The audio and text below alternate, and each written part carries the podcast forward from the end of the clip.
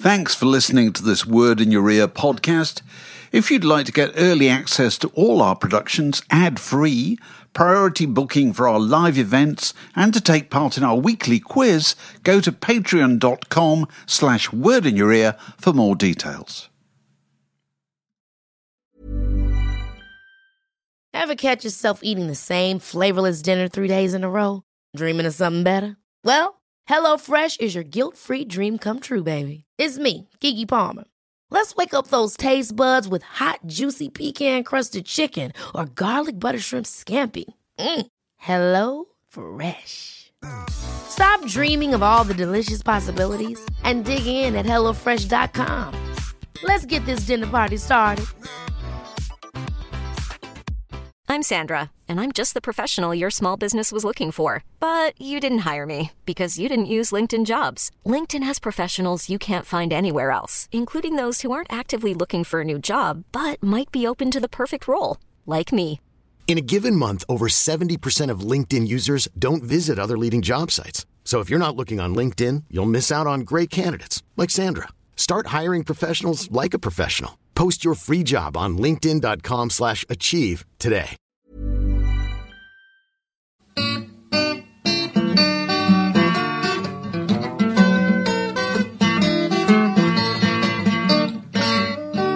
You're listening to a podcast from The Word. This is the Word Podcast. Uh, there's you and me, Fraser, David Hepworth, and Fraser Lurie. Hello. Because everybody else is busy.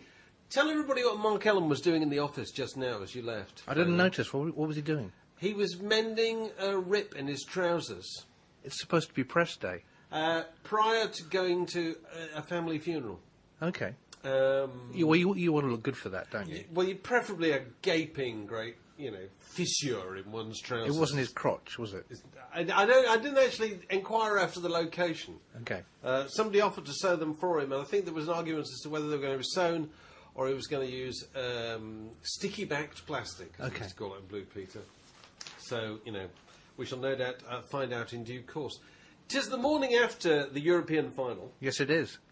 I watched in the pub. I watched it at home. Now, you don't like watching things in the pub.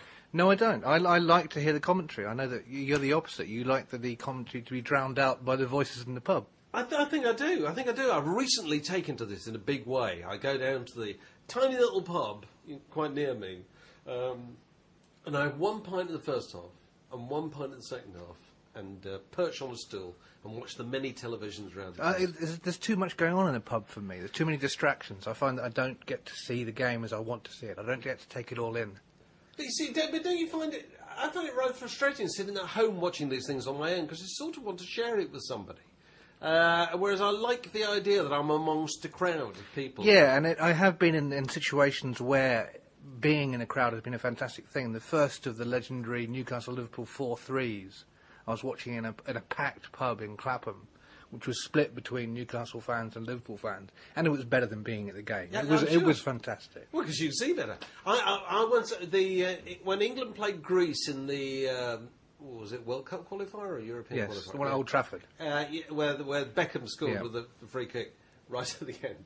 Um, I was with Mark Ellen actually and Barry McIlheney and various other people who've been on this podcast, uh, and we were in Paris for the uh, for the Prix de l'Arc de Triomphe, and it was the day before the race Right. and we went and found an English pub in Paris, of which there aren't that many, and it was packed with kind of uh, English plasterers who were working working in Paris and taking time off to go and see the game, packed into this tiny space. And when that goal went in, you know, pretty much literally a door flew off. You know, just the sheer the sheer relief that number of people packed into that smaller space, all exhaling in Yeah. that very all all wanting the same outcome. All want absolutely. You really felt that you know people could move physical objects Yeah. by, their, by, by their sheer desire in those circumstances. Anyway, um, but the right result, I think. Yes, it was. They deserved to win. Yes, and football was the winner. Uh, lots of feedback uh, to, to last week's podcast, uh, where we were joined by Aris Roussinos and Barry McIlheney. We were talking about television, and particularly the ways in which it is commissioned. And uh, various people have been feeding back on the website as to whether they, you know, a lot of people seem to they, they- loathe all television at the moment. They think nowadays is a terrible time for television. What do you think? I watch less of it than I ever did. I watch football and I watch DVD box sets and I I flick occasionally and never find anything I want.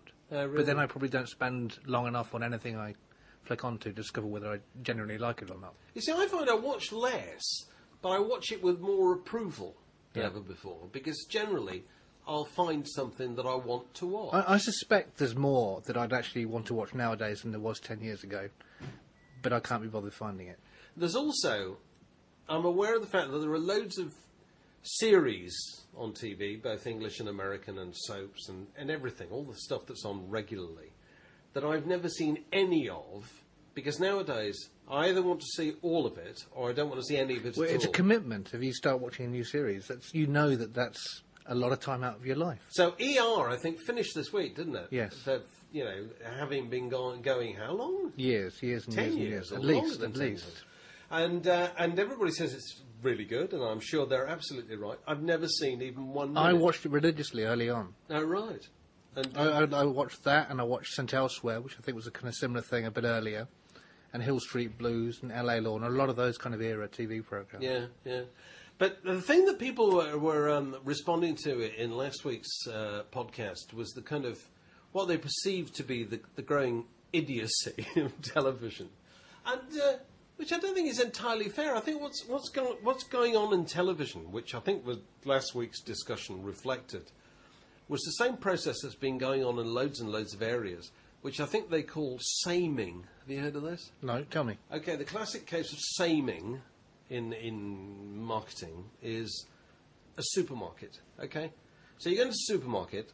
All supermarkets put the vegetables in a certain place. They put the wine in a certain place. They put the chocolate in a certain place. They put the shampoos in a certain place. So if you shop in Sainsbury's and you happen to wander into Tesco's, you know where everything is. Absolutely.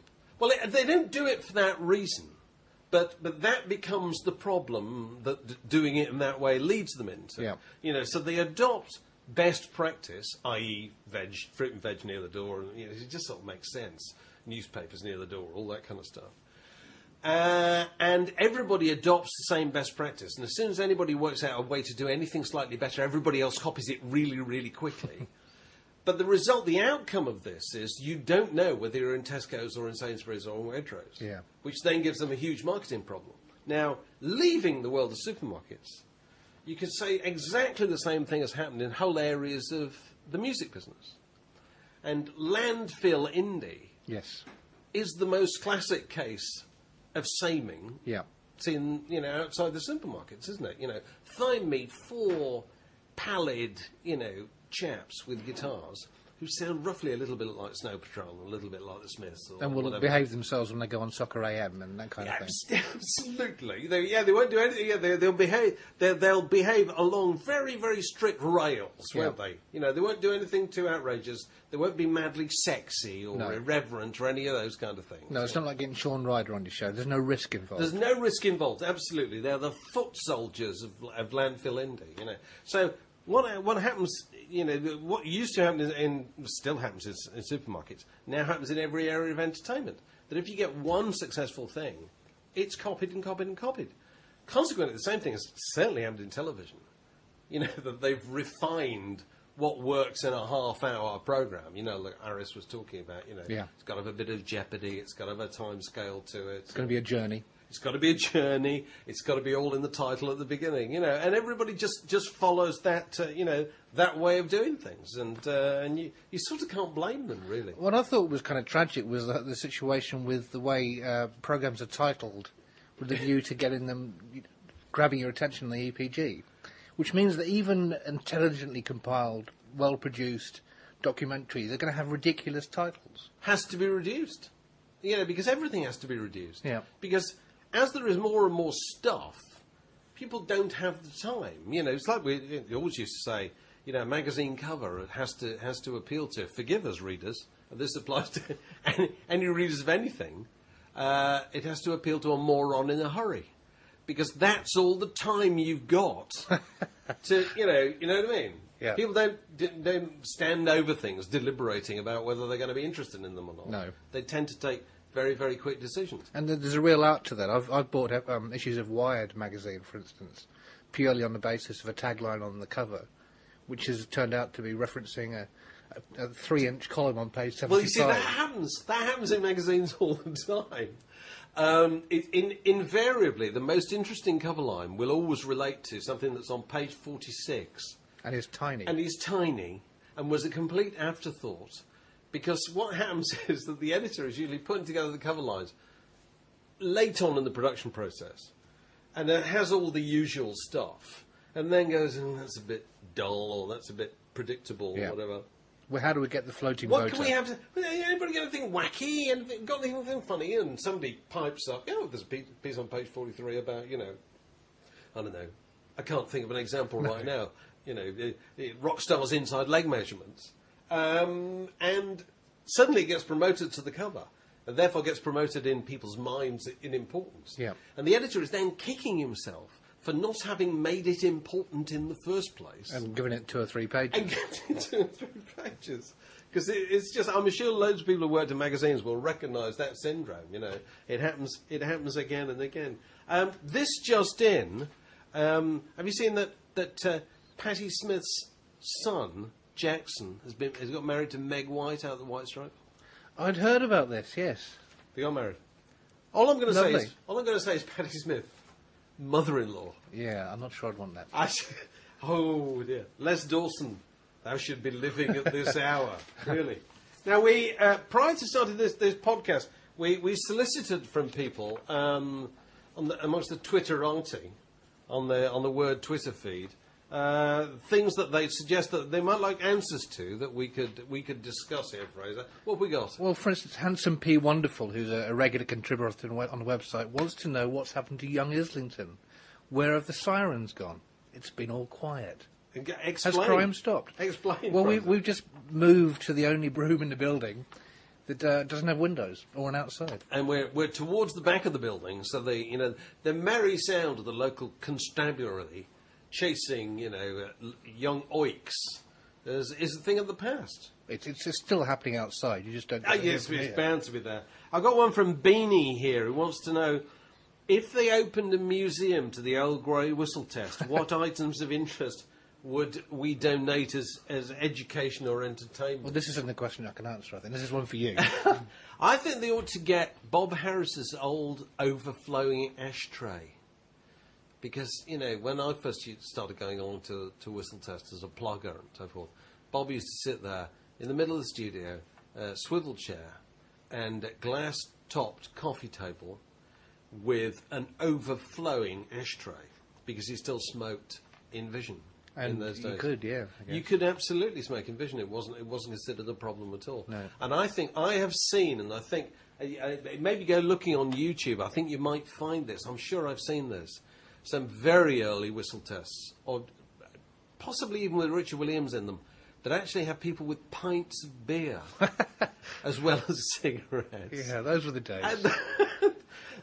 Those were those. But it- it's interesting. I was talking to um, Mike Appleton, who used to produce Whistle Test, and prior to that used to work on Late Night Lineup, which was the kind of forerunner of all those programs, late night BBC Two arts program.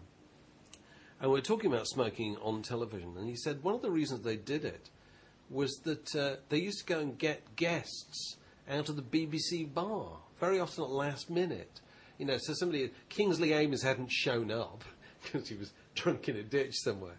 Uh, they'd just nip upstairs to the bar. And Hope someone was in. And there'd be kind of, I don't know, Alan Plater, the TV playwright, or Dennis Potter, or somebody around, they'd be around there having a few drinks. Halfway through a pint. Oh, it certainly would. Yeah, just pop downstairs, you know, live television. Yeah. yeah it's, you know, smoke them if you got them. Not a problem at all. So, what else we got? Uh, a question from AF82, who uh, asked, given the news of uh, Joanna Lumley and uh, is it David Van Day from Dollar? Is he really standing Yeah, for he- Parliament? Standing for Parliament. that can't be real. He's probably got a new record coming out, hasn't he? Yeah, yeah. Uh, which musicians would you vote for? Which musicians would I vote for? I can't imagine any. Can No, you? Neither can I, no. I mean, I, mean, I think, I think I kind of think the most you can expect for anyone uh, standing for uh, Parliament is that they have good intentions. And a little bit of staying power, I think, is probably the power. most important thing of all. And that's what really I find very disturbing the public mood at the moment. I found the public mood more disturbing than I found it at any point since the death of Princess Diana. Right. There's this mad English, hysterical, sentimental, you know, let's chuck them all out, and you know, how dare they put their hand in my pocket? Yeah, but it's not about that really, is it? It's about the economy and it's about Iraq and all those kind of things. And it's kind of us getting our own back, and this is the excuse. Well, I'm not so sure. I, I do think I, I'm- I'm fed up with just hearing, you know, vox pop interviews where which people invariably say, "Well, they're all the same, aren't they?" I think, what the hell does that mean? Yeah. Well, they're all the same. You know, how dare you insult, you know, put these people in, in that manner? You know, and all right, we'll chuck them all out, start again, and start again with who? Do you see? Do you see Van millions Day and of people Joanna queuing Lumley. up to enter public service? No. Do you see actors laying aside their lucrative careers, you know, to turn up and vote on, on you know, on amendments to, you know, obscure bills, No. and to deal with irate constituents? I don't think they'd do it at all. No. Well, anyway, what am I talking about? So, no, we wouldn't vote for any musicians at all. And uh, that Back to Black, Back to Black 5, in order to um, distinguish him from the rest of the Back to Black clan, um, says, given the option, it's an interesting point this, given the option, imagine this, Fraser, would you go for all out but short lived superstardom or a long term enough to get by second league musician career? What do you think, Fraser? Uh, can I choose neither? Or do I have to choose Yeah, you've one? got to choose one. Uh, given that from the age of uh, 13 to 20, I probably dreamt every night of waking up in ACDC. I think the former would be the right selection there. Because the thing about this, it's sort of no choice, really, is it? Because the thing about superstardom, even if it's short lived, it has a ripple effect nowadays that means you have a career that goes on forever. But yeah, but also it means short-lived superstardom means you get to choose your own hours, I guess. Whereas a uh, a jobbing second division musician probably doesn't. No, absolutely not.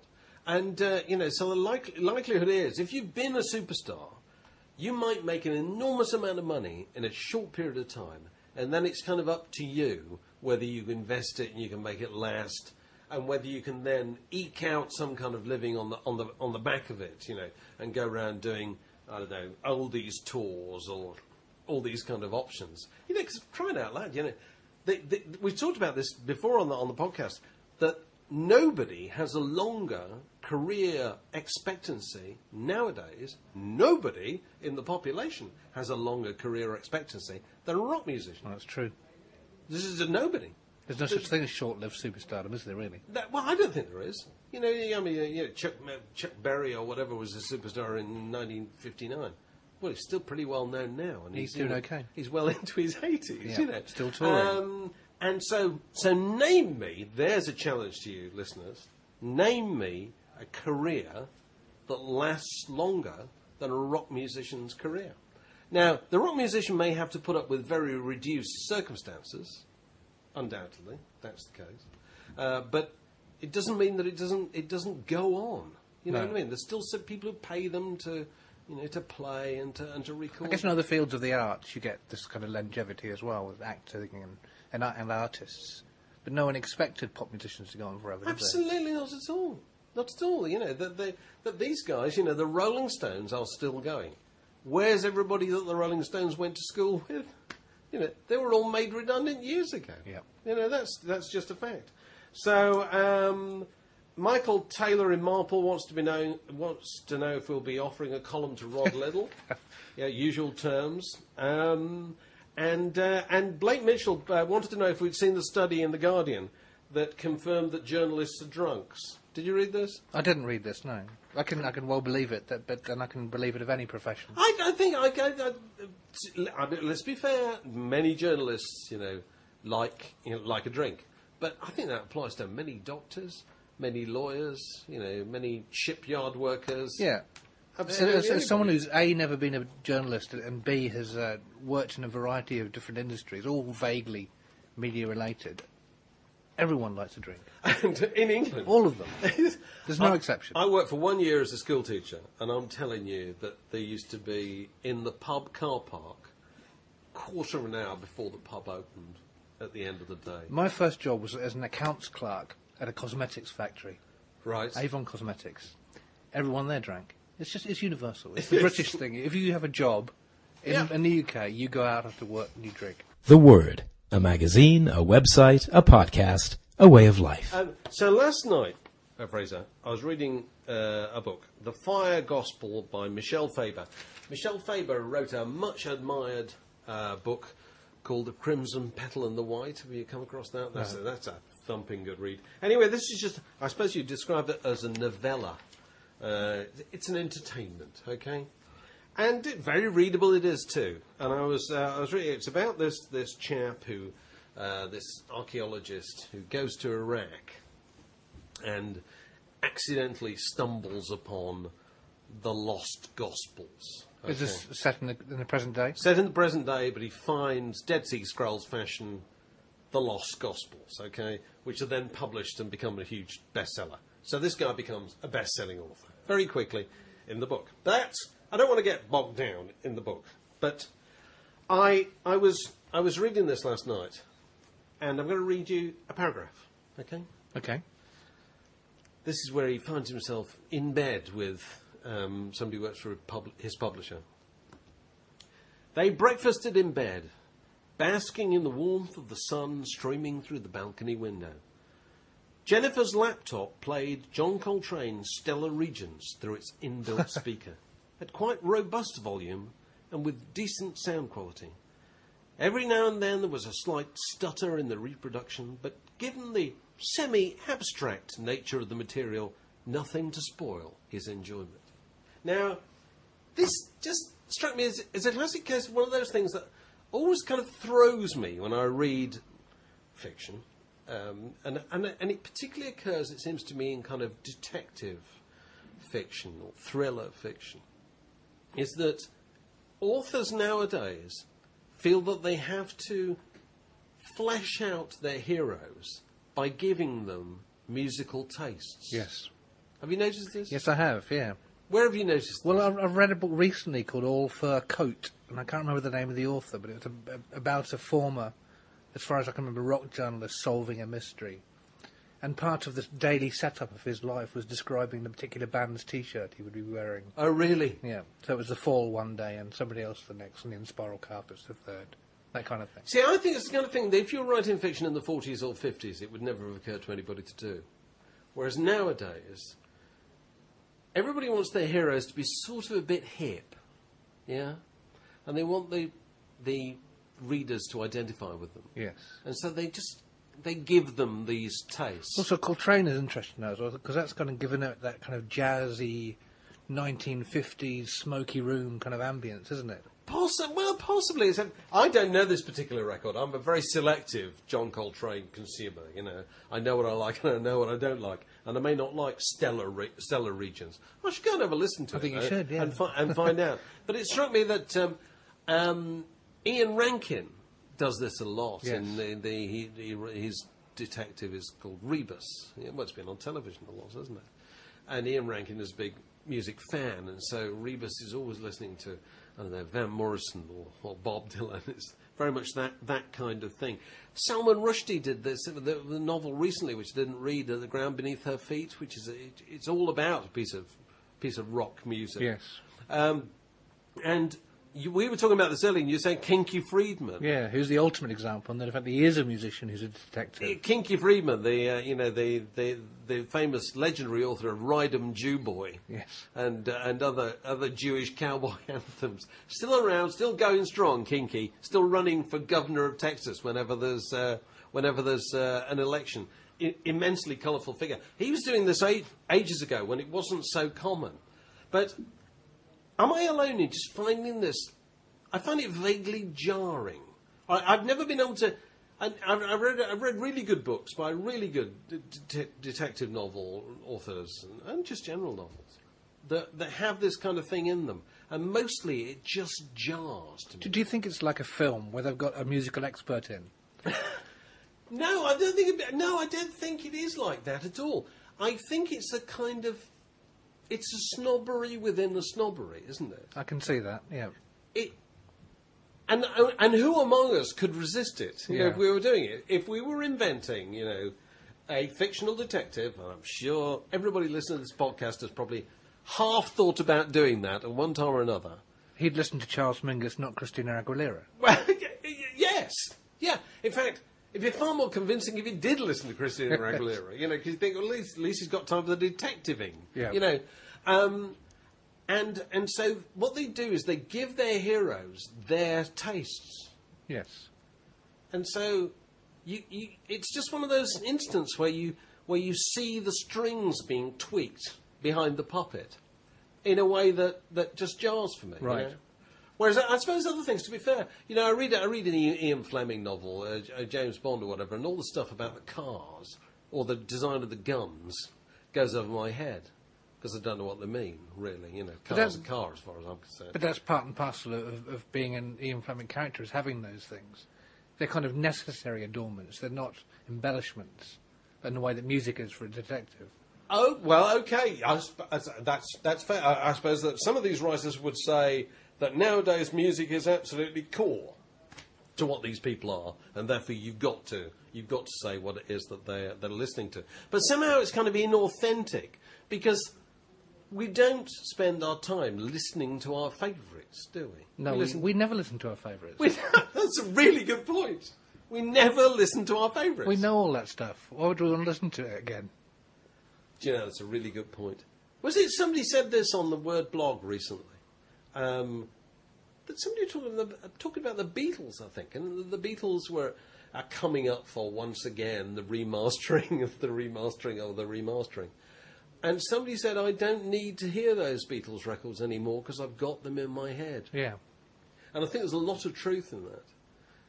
Then again, there can be great joy in hearing it as well. But uh, but this stuff we do have in our heads. We do, yeah. And and you sort of don't want to.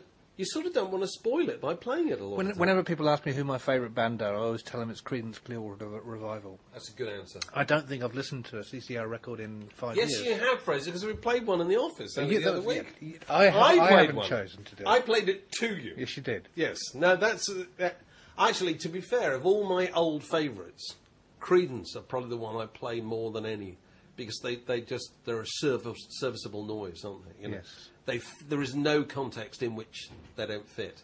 They never feel to have gone too far. No. In anything, there's just a And also, you- sublime economy. You don't need to be in the mood. They just fit whatever mood Absolutely. you're in. They are the mood, aren't Yeah. they? Yeah, yeah. So, if anybody's got any examples, I'm interested in this. If anybody's got any examples of where they feel that music has been, you know, woven into fiction convincingly, in a way that didn't make them go, mm, that's a bit pathetic, let us know.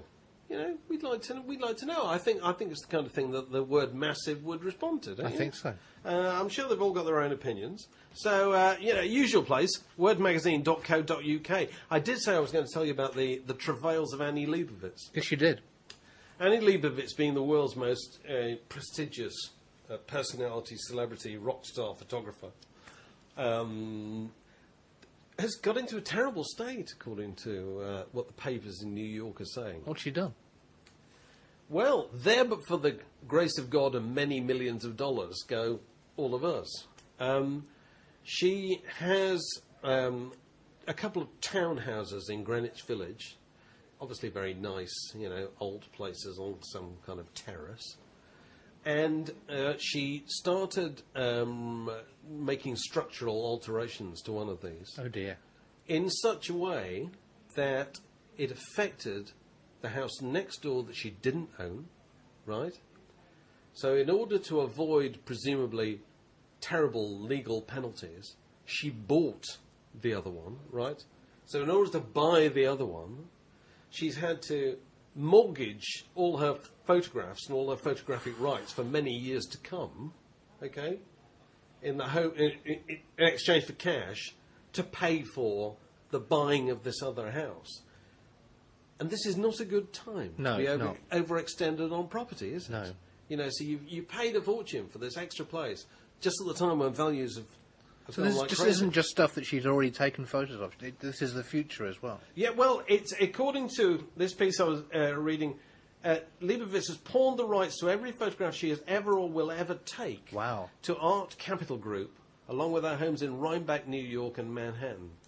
if she pays back the fifteen million dollars that she got through doing this, she keeps the photos and the houses. If she doesn't, Art Capital gets them. But uh, you know, so just goes to show if you think you know you think your problem's over your flat in uh, off the Holloway Road, Yeah. got a problem. I don't, you're not in that league. Do you run up a lot of credit card debt, Fraser? No, I don't. Okay. Nor, nor do I. No. Uh, Courtney Love. I only um, got my first credit card about six months ago. really. Yeah. Come on, tell me. Well, I, I was going. It was actually it was last year, and I was going on uh, holiday. One of my ridiculous excursions. This was my ten-day train trip from London to Tehran, and I had to book a ferry across a lake in Turkey in the middle. And it was the first time in my life where the only way to pay for it was with a credit card. So you've been to the United States without a credit card? Yes. I thought, 20 I thought they times. didn't allow people in without a credit card. I thought you couldn't function in America without a credit card. Because you use cash. Debit card, cash machine. Oh, okay. Yes, cash machine changed everything, hasn't it? Yeah. I can remember the days when you used to used to get loads of travellers' checks before you went. You know. I've never had a traveller's You check. know, yeah, believe you me, you, you you haven't missed anything. No. You know, they're an utterly tedious idea. Anyway, Courtney Love, American Express are seeking three hundred and fifty-two thousand and fifty-nine dollars and sixty-seven cents from Courtney Love on unpaid uh, American Express gold cards. What's she been buying? Underwear, I imagine. I don't know. We'll leave it to, to the listeners to speculate. but, you know, that's a significant sum, isn't it? Yes, it is, yeah. And, uh, and presumably it's been gathering interest by the, uh, by the month. So they're, they're, you know, they're, they're taking it very seriously. Anyway, um, next week we've got the 100th podcast. We have. Uh, which we do know, we're not going to tell everybody, people everything about it, but we do know it'll be on Wednesday, won't it? Yes, it will be on Wednesday. It- So it'll, it'll go out Wednesday afternoon. So make sure you're signed up to that. Yes. Okay. And you've got to ask yourself, what, how could we possibly be so sure that it was going to be on Wednesday? What might be the significance of that? Anyway, we'll We're not gonna say, are we? We're not going to say. Uh, and also next week, when I, when we get round to editing it, I've got my um, my um, backstage podcast interview with Al Kooper Right. uh, and also a feature in the magazine, in the next issue of the magazine. Um, and I, I spoke to Al Kooper, who's uh, you know goes back to kind of Bob Dylan's band and played on live than, like a Rolling Stone and formed Blood, Sweat and Tears and discovered Shuggie Otis and produced Lynyrd Skynyrd and did all kinds of stuff. He's you know he's, he's a very uh, distinguished um, you know long long serving officer of the of the rock and roll officer class, and um, he's uh, he can be prickly, can Al. Um, he's he was all right. He was fine, but he can be prickly. He was gentle with you. Well, I, was, I think I was expecting prickliness, you know, so I wasn't I wasn't too perturbed. Um, but one of the things that makes him prickly, and I have some sympathy with him here, he says he hates being interviewed by people who are who are so young they don't know about the things that they're asking him about. Yes. Now, this is not a problem with me. um, and it's just, I've been thinking about this more ever since. And um, it came to focus this morning when I was, I was listening. There was a thing on Radio 4 this morning about pirate radio. And I don't know who did it, but it's a guy too young to have remembered pirate radio. Probably wasn't born. Maybe, maybe not. You know, so when are we talking about pirate radio? 65, 66, 67, that kind of thing. And he was talking about the great romance of pirate radio, and in the days when swinging London was full of artists and rock stars and the Girls in King's Road. and, and And, minis yeah, and... and, and I think, Carnaby I think, Street think to myself, this is not real. This is Austin Powers. You know, th- this, this, this is a version of the 60s that's been developed ever since. It only exists in the media, that version, doesn't Well, it? it- it's, it's sort of more than that because he said, and I, here I'm going to sound like a terrible, you know, nitpicker. But he, they played a bit of John Peel doing the Perfumed Garden on Radio London. And the Perfumed Garden was what he did when he'd just come back from the States, having been a DJ in Texas. Yeah. And you know, he didn't sound like he subsequently sounded. He, you know, he sounded more like a, a regular DJ. And anyway, this guy presenting a script in the program, said, "You know, I just I was so impressed by John Peel because he played, you know, on the Perfume Garden, he played Captain Beefheart and his Magic Band and Loudon Wainwright the Third, and and I thought, I don't think." And I went and looked it up. It's pathetic, isn't it? Loudon Wainwright the Third's first album came out in 1970. You know? Yeah. He can't have, you know, he can't have heard that on, on, on John Peel's Perfume Garden. What it means is he's heard it since. You know what I mean? Or he's, he's read about it since. And the thing that struck me about, about 60s pop music, and this is, I suppose, what Al Kooper is complaining about, it's become a little bit like the Second World War. That, that the number of people who've learned about it through reading about it is far greater than the number of people who r- knew about it because they experienced it in, Yeah. any, in any way. You know what I mean? And this, this, this massive body of interpretation and scholarship and humour and trivia just grows and grows and grows all the time, doesn't it? And it, until it makes the real thing just sort of disappear. Well, you know, it's just uh, a, a poor parallel to draw, but I, I went on a guided tour of Auschwitz once, and uh, I was talking to the guide, and she obviously she knew the camp backwards. She, she knew every inch of it. She knew everything that had ever happened. She could tell you the details of any prisoner you asked about. And I asked her how long she'd been doing it, and she'd been doing this. She'd been guiding tourists around Auschwitz for 18 years, seven days a week for 18 years. So she'd been working at Auschwitz for five times as long as the camp was ever open. Kind of thing. yeah, yeah, yeah. It was astonishing. And uh, yeah, probably people will be in, future doing that for forty years, won't Yeah. they? You know, you know, because the kind of remembrance industry, whether it's serious things like Auschwitz or trivial things like like a Rolling Stone, Yes. it's just going to grow and grow and grow. And and Al Kooper is quite is quite interesting. He's he's insistent that Bob Dylan was not booed at Newport for playing Electric. He, and he says, "I should know. I was there. I was on stage playing the keyboard. You know." And he would remember it. get- well, I suppose so. You know, although to be fair, sometimes your memory get plays you false. And I've actually we're going to mention this. Uh, recently, in Word featured a big story about the history, of the 50th anniversary of Island Records, and um, Danny Baker, who's a, is, is a reader, got in touch with Mark Ellen afterwards and said, "Well, what a distortion that was!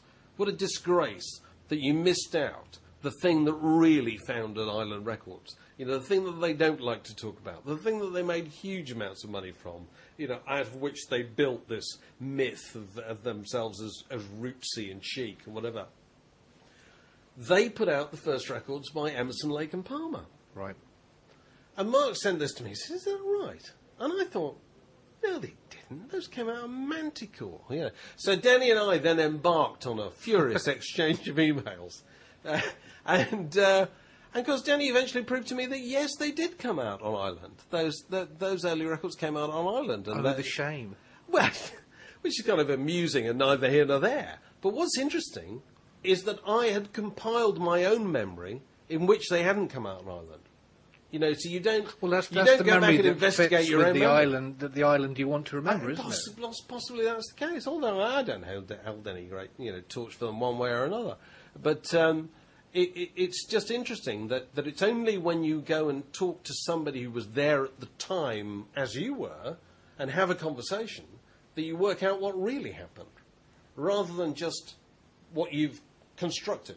You know, later on. Yes. And everything in pop music nowadays, you know, things like punk rock, you know, that, you know, work that, work out what really happened in punk rock from the m- massive accumulation of myth that grew up around it. You know, Just to speak to one of the ten people who were there. well, possibly, as opposed to the- possibly, and they and they and they may have quite happily spent the subsequent thirty years twining out whatever myths people wanted to hear. Yes. Whereas, the, I suppose the you know the, Al Kooper's irascibility is is comes down to the fact that he's not prepared to go along with that. No. And if you say, "So, tell me about so and so, such and such a thing happening," he'll say.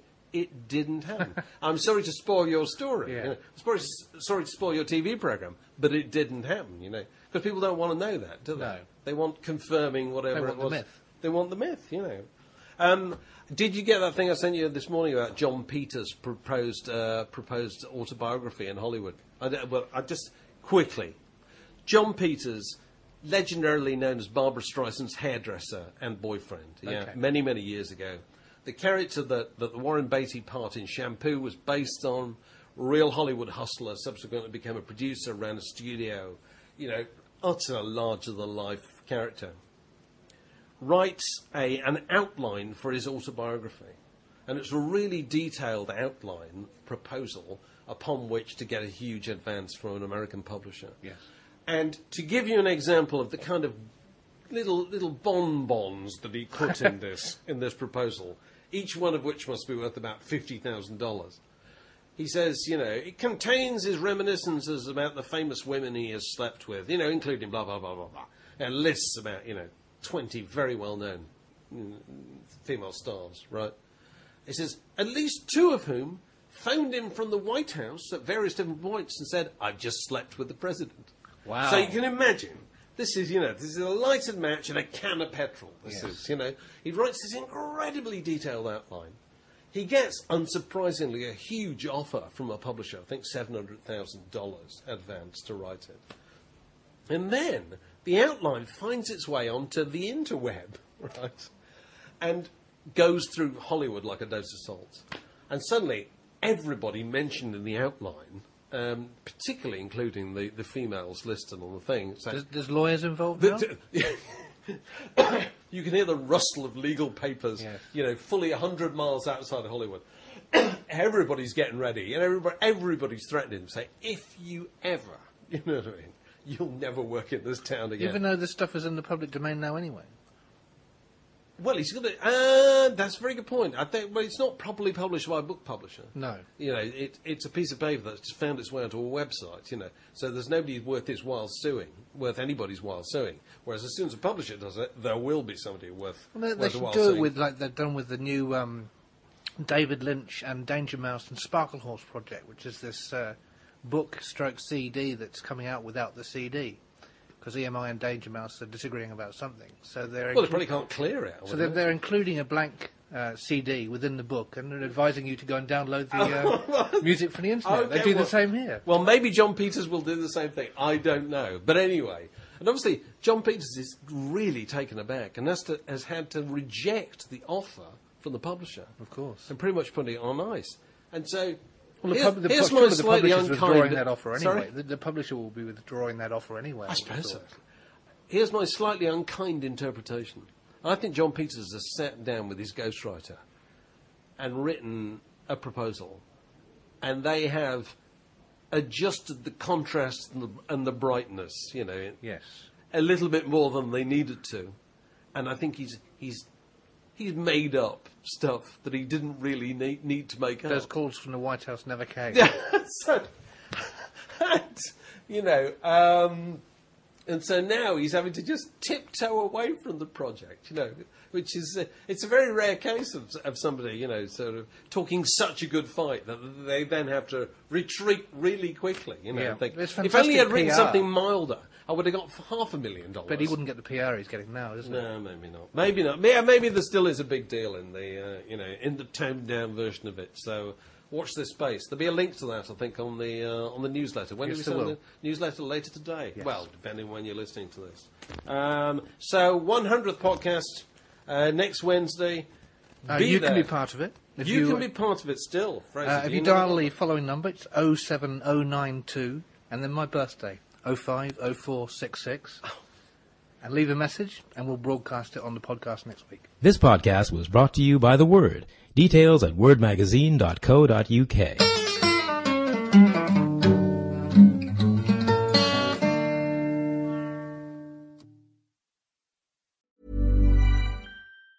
Ever catch yourself eating the same flavorless dinner three days in a row? Dreaming of something better? Well, HelloFresh is your guilt-free dream come true, baby. It's me, Keke Palmer.